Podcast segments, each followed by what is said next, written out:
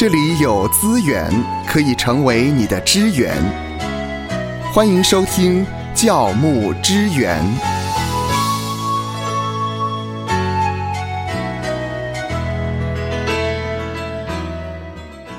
在近几十年来，芳华在教会牧养小组的弟兄姐妹，越来越发现有一个现象，就是这些弟兄姐妹。很多呢是来自于单亲的家庭，不知道您的教会当中是不是有发现这样的一个现象？教会如何的来牧养单亲的家庭呢？这是我们今天教牧之源要来和您一起来探讨的话题。那很高兴我们再一次的和夏乐老师，我们一起来探讨这个话题。好，首先呢，我们先来了解一下什么是单亲家庭呢？单亲家庭呢，是指那些因为丧偶、啊离异、长期分居或者是未婚生育而造成只有父亲或者是只有母亲的家庭。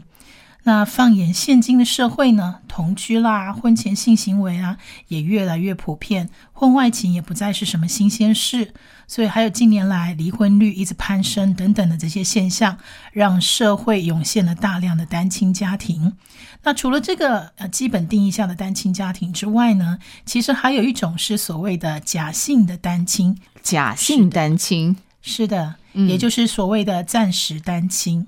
哦。啊，就是指夫妻因为事业啦、学业啦，啊，必须长期分开的，还包括了配偶可能有一些在监狱服刑的，配偶长期生病住在疗养院里面的。那现在的社会呢，单亲家庭的比例不只是高，而且在快速的成长当中。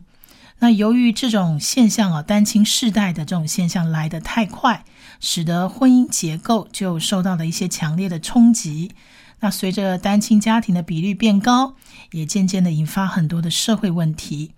那面对比如说高离婚率的这种单亲家庭的这种现况的话，虽然大众比较少看重单亲造成的这些社会问题，但是不完整的家庭跟家庭教育，对每个孩子的身心灵来讲，还是带来了非常大的影响跟伤害。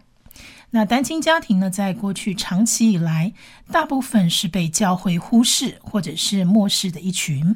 但是目前单亲家庭的比率因为日趋增多。而且也波及到了教会的治理层面，因此关怀单亲家庭的施工就越来越发显得重要。确实，如芳华所说的，我们会发现呢，单亲家庭来到教会的群体呢越来越多了。我们确实不能够忽略这一块的重要性。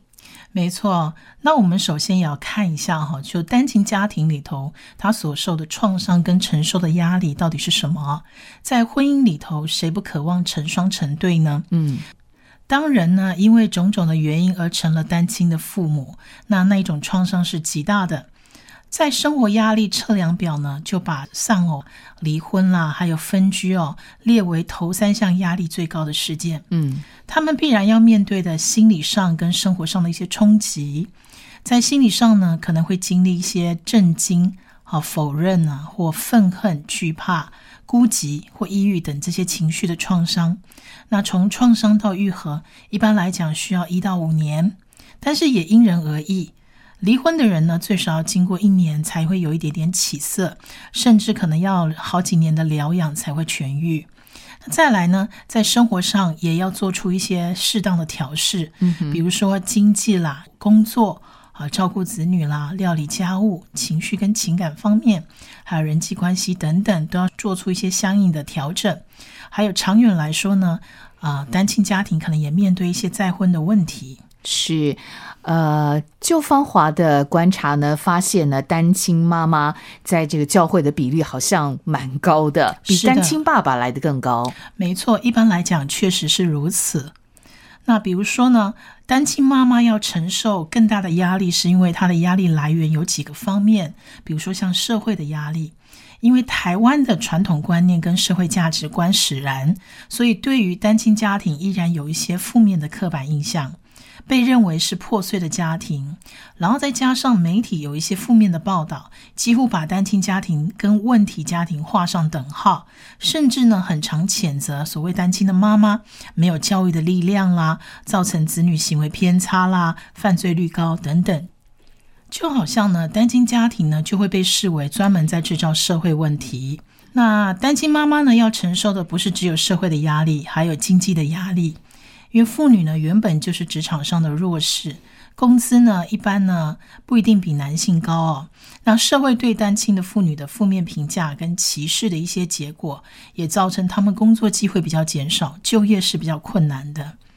而且还有子女教养的压力。单亲妈妈除了要赚钱养家、照顾子女，还要料理家务，他们很难有时间跟精力关注子女的学业。所以许多单亲呢，他没有力量让孩子参加课后辅导或者是安亲班，以至于孩子可能下课的时候就没有人照顾，就容易受到试探、误入歧途。那除了这些层面的压力之外呢，单亲妈妈也很容易缺乏社会支持的压力。嗯哼，因为单亲妈妈呢，忙于工作跟家务，他们很少有时间交朋友，他们也很少有时间参加所谓的社交活动。特别是离婚或丧夫之后，大部分他们觉得他们自己形单影只，跟其他的夫妻家庭也缺乏共通的话题，所以就会渐渐的疏离。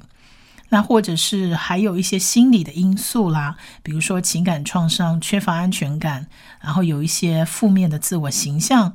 甚至是灵性因素啊，可能有一些单亲妈妈因为离婚，对孩子就抱着一种好像让他缺乏了父亲的一种罪疚感，然后甚至呢，可能有时候自己呢，因着自己的自我形象低迷，所以呢，跟神也慢慢的隔绝了。嗯，这样听起来呢，单亲妈妈要承受的压力真的不少，来自于社会的压力、经济的压力、子女教养或者人际关系、心理、灵性的层面等等的。是，那单亲家庭的孩子呢，同样也要面对很多的创伤。是。有一些单亲的父母，他们经历创伤以后呢，他未必常常能够妥善处理自己的情绪，以至于他没有办法克制自己的负面情绪，他把它发泄到孩子身上去。哎呀，这孩子啊，好无辜啊！是孩子是可怜的，孩子受影响呢，自己当然当父母的打了孩子以后，或者发泄之后，他可能也后悔不已。嗯，那单亲父母呢，为了维系家计，也有可能去到外地工作，就没有太多的时间或精力跟孩子相处，孩子就可能更孤单。那有一些孩子呢，就为了体贴父母的辛劳，他不敢。把自己的实话说出来，所以表面上表现的好像很成熟体贴，其实孩子们是把自己负面的情绪跟心理上的那种需求完全的压抑下来。还有就是说，当一个家庭成为单亲家庭之后，孩子对于家的一些不完整，会有一种失落跟不安的感受。加上呢，可能长期跟孩子接触的人，有些呢会带着奇异的眼光来看待他们。事实上呢，社会大众呢常把单亲家庭的子女跟问题的青少年画上等号，觉得他们比较容易变坏，性格比较容易有问题，或者呢他们比较难跟别人相处。那这是十分不公平的哦，而且这种标签化也让这些孩子们可怜的孩子们承受了很大的压力。谁愿意成为单亲家庭呢？无论是单亲。爸爸，或者是单亲妈妈，甚至是单亲的子女，没有人愿意成为当中的受伤者。呃，但是我们知道，从圣经里面，我们看到神是眷顾这样的一个家庭的，对吗？是的，没错。我们要来看一下圣经里面有没有关于单亲家庭的记载呢？原则上呢，圣经中神所设立一夫一妻的婚姻生活呢，目的就是要叫人可以享受以及荣耀神所创造的世界。但是呢，因为人类犯罪以后，就亏缺了神的荣耀，因此呢，在这一个充满人类罪性的世界里头，当然就出现了许多这种不是神原本有意愿的事情。嗯那圣经中呢，其实有记载单亲家庭的实例。史上呢，第一个单亲家庭呢，其实是夏甲的这个家庭。旧约的社会里头，他很关心寡妇的需要，而恩待寡妇呢，也被表扬为真实信仰的一个标记。嗯，那亚伯拉罕的妾，好，他有一个妾叫做夏甲，然后这个夏甲帮他生了一个儿子，叫以实玛利。他们当年就是被驱逐出家门，成为圣经当中第一个单亲家庭。那这个事件发生之后呢，神也介入了这个单亲家庭。神打发使者去安慰哭泣的夏甲。神听见童子的声音，神的使者呢从天上呼叫夏甲说：“夏甲，你为何这样呢？不要害怕，神已经听见童子的声音了。”好，所以神赐下了属灵智慧给夏甲，使他有能力可以面对困境。在创世纪二十一章十九节呢，提到说，神使夏甲的眼睛明亮，他就看见一口井，便去把皮带装满了水给童子喝。啊，神也看顾以实玛利的成长。啊，创世纪二十一章二十节也提到，神保佑童子，他就见长，住在旷野，成了弓箭手。夏甲呢，当年遇到的单亲家庭的这个问题，跟今天离婚的妇女一样。有心理的创伤，它是需要医治的；也有生活的困难需要面对的。但是呢，神应许他自己要成为丧偶者的丈夫，那做孤儿的父亲，好使他们的心得到无比的安慰。嗯，好，谢谢夏乐老师呢，通过了创世纪的第二十一章，告诉我们圣经中的第一个单亲家庭，神看顾夏甲及以实玛利。是的，那在新约当中呢，其实也有一个例子。好，不止旧约记载了单亲家庭，实际上圣经新约呢也有个单亲的例子，就是拿因城寡妇的一个例子，在路加福音七章的十一到十七节，当耶稣呢看见可怜的拿因城寡妇面对丧子的一个遭遇，必须孤独的面对人生的无助跟无望的时候，耶稣了解他丧父丧子的痛苦，就发出了怜悯跟关怀，主动安慰他不要哭，并且把他儿子救活了。那世上的依靠跟盼望呢，是短暂的。即使她可能有丈夫儿子，啊，世事多变无常，也不保证能够天色苍蓝。对这个拿因城寡妇来说呢，就是只有耶稣是苦难者的依靠跟盼望。因为呢，耶稣永不改变的爱是寡妇一生的依靠。那耶稣安慰的这个应许呢，也是寡妇永远的盼望。好的，我们谈到了关于单亲家庭所承受的压力，我们也从圣经里面举了不同的例子。那么接下来我们就要探讨比较实际的，我们怎么在教会里面来关顾单亲家庭的事工。刚才夏乐老师提醒我们，教会在这一块里面呢，我们做的确实不多，但是我们也发现呢，单亲家庭的比例是越来越高。我们少不了在这一块呢，我们要多着力一些。好，那么教会在面临关怀单亲家庭的事工上，会有什么挑战跟困难呢？首先，在单亲施工上呢，那面临的挑战，第一个啊，就是。呃，在我们教会界，其实常常忽略了单亲的需要。大体来讲啊，台湾教会有时候会忽视单亲的需要，比较少做单亲的关怀施工，或者是比较没有去设立一些单亲团契。那单亲呢，如果不是徘徊在教会外面，就是在教会里头，比较是属于隐藏的一群。那即使呢，这些单亲呢可能加入团契，但是这个团契绝对不是用一个单亲的名义在进行的，所以等于说这些单亲他有非常强的需要被牧养的需要，但是他却隐藏在整个教会里头，没有了声音，也缺乏专人牧养。那一方面可能也由于单亲妈妈哦，啊，当然你们可能看我一直在讲单亲妈妈，是因为呢，我想用单亲妈妈的例子来讲，可能比较快。好，单亲妈妈她承受的压力跟心理的障碍非常敏感，别人可能今天多看她一眼，她就觉得这个人的眼光很犀利，她很难忍受；如果少看她一眼呢，她又怀疑对方可能看不起她，很难有归属感而远离了教会。那一方面呢，教会也缺乏了主动积极，在忙于教会各项施工的发展。或者是标榜建立基督化幸福家庭的同时呢，也比较少注意到单亲关怀事工的需要，更别讲一般的信徒了哈。对单亲的接纳或需要上，啊，你要要求这些一般信徒有深入的了解，更加不可能。这是第一个我们所谓的遇到的挑战跟困难。那第二个呢，当然也就是教会它其实很多时候不知道怎么进行单亲的施工，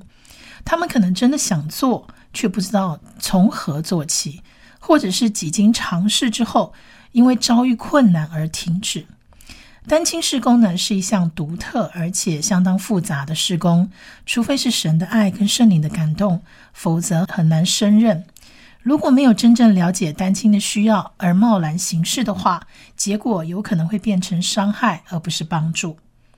但是关键呢，不在于技术或策略的好坏啦，而是在于今天教会是否你有那个负担，愿意回应神的呼召，去承担神在这个时代给教会的托付跟使命。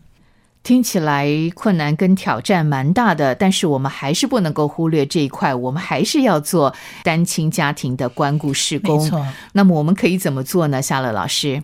而从牧养的角度来看，哈，我们先来看教牧人员可以为单亲家庭做些什么。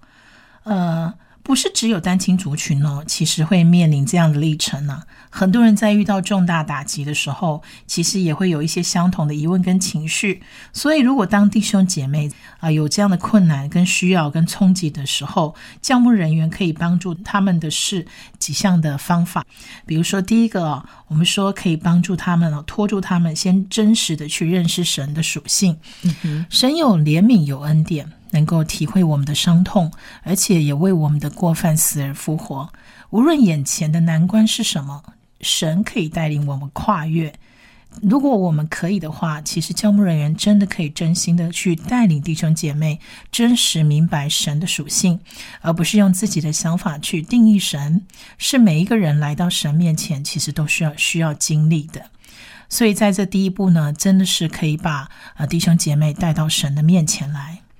然后第二点呢，可以帮助他们稳定灵修、祷告、参与聚会跟小组。一个人的生命要得着医治跟改变，除了认识神，更要持续不断的在真理当中更新生命，而且跟主内肢体连结，相互扶持，在基督里可以重新站立，饶恕，跟人建立新的关系。那第三个就是啊，帮助这些啊单亲的妈妈们可以充满安全感，也有一个能够敞开的环境提供给他们。因为一个人愿意敞开多少，跟我们的牧养其实有很大的关联。特别是一个经历伤害的人，他更需要有安全感啊，建立一个信任的团体呢，才能够使他们愿意真实的去分享自己。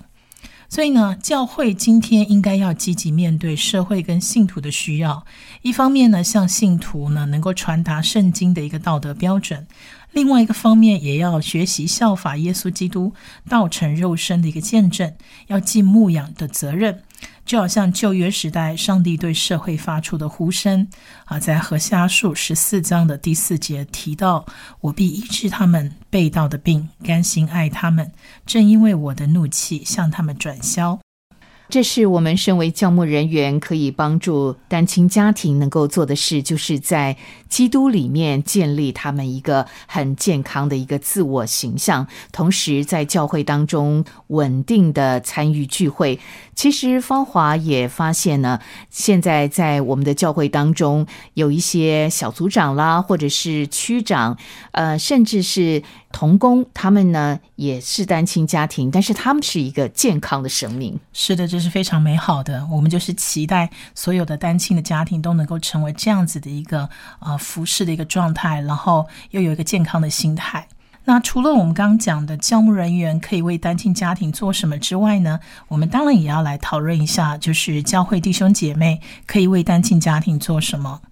因为单亲家庭的牧养，其实不单单只是牧者跟传道人的责任，教会的弟兄姐妹也可以积极配合，在下面几个方面伸出援手啊，比如说在情绪上的一个支援，让单亲的人士呢，他有一个倾诉的对象，可以抒发内心里的那些痛苦，让他们可以感受到是被接纳、被尊重的，重新建立他们对人的信任跟安全感。也可以陪伴他们建立一个互助的网络，嗯，也就是让单亲的这些人士呢走出自我封闭的一个框架，跟背景相同的人可以建立连结，协助他们来驱逐孤单跟寂寞的感受，让他们可以感受到教会爱心的接纳，而且产生归属感。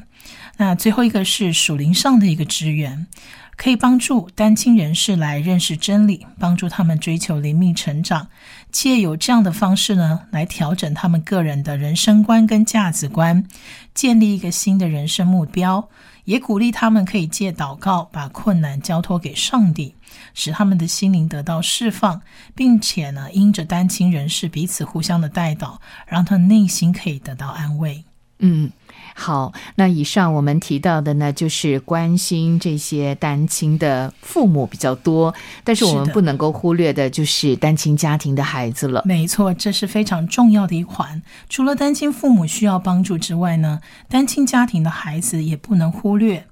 好，有一个作者哈叫黄瑞希，他在他的著作《他知道我所行的路》这里呢，分享到一些方法，可以帮助有需要的孩子。那这是一般弟兄姐妹跟教牧人员可以借鉴跟实践的哦。第一个方式就是了解这些孩子们特殊的需要，比如说他们的情绪，还有适应新生活跟人际关系方面的一些需求。那帮助孩子呢，从消极的情绪当中平复，让孩子们了解到肯定他们自己的情绪，学习用积极的反应替代消极的反应。那其次呢，也可以帮助孩子们认识到，现在是跟单亲同住，要学习独立，接受更多家务的一个责任，以及学习更有效的跟家人沟通。还有，我们也要无条件的可以接纳这些孩子们，获得他们的尊敬跟信赖，从而也可以帮助他们建立积极的关系。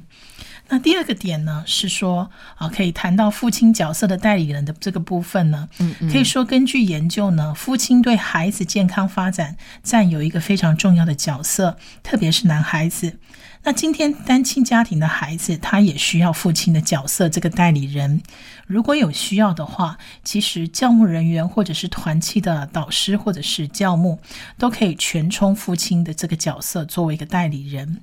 那最后一点呢，就是实际上给他们的帮助，可以为孩子提供一些课业辅导，多关心他们。平常呢，跟他们做朋友，多听听他们的心声，跟他们一起玩。假期呢，也可以邀请他们参加教会的旅行或活动，一同分享在基督里面的爱。愿神赐福收听节目的你，就让这一次的教牧支援成为你侍奉的资源。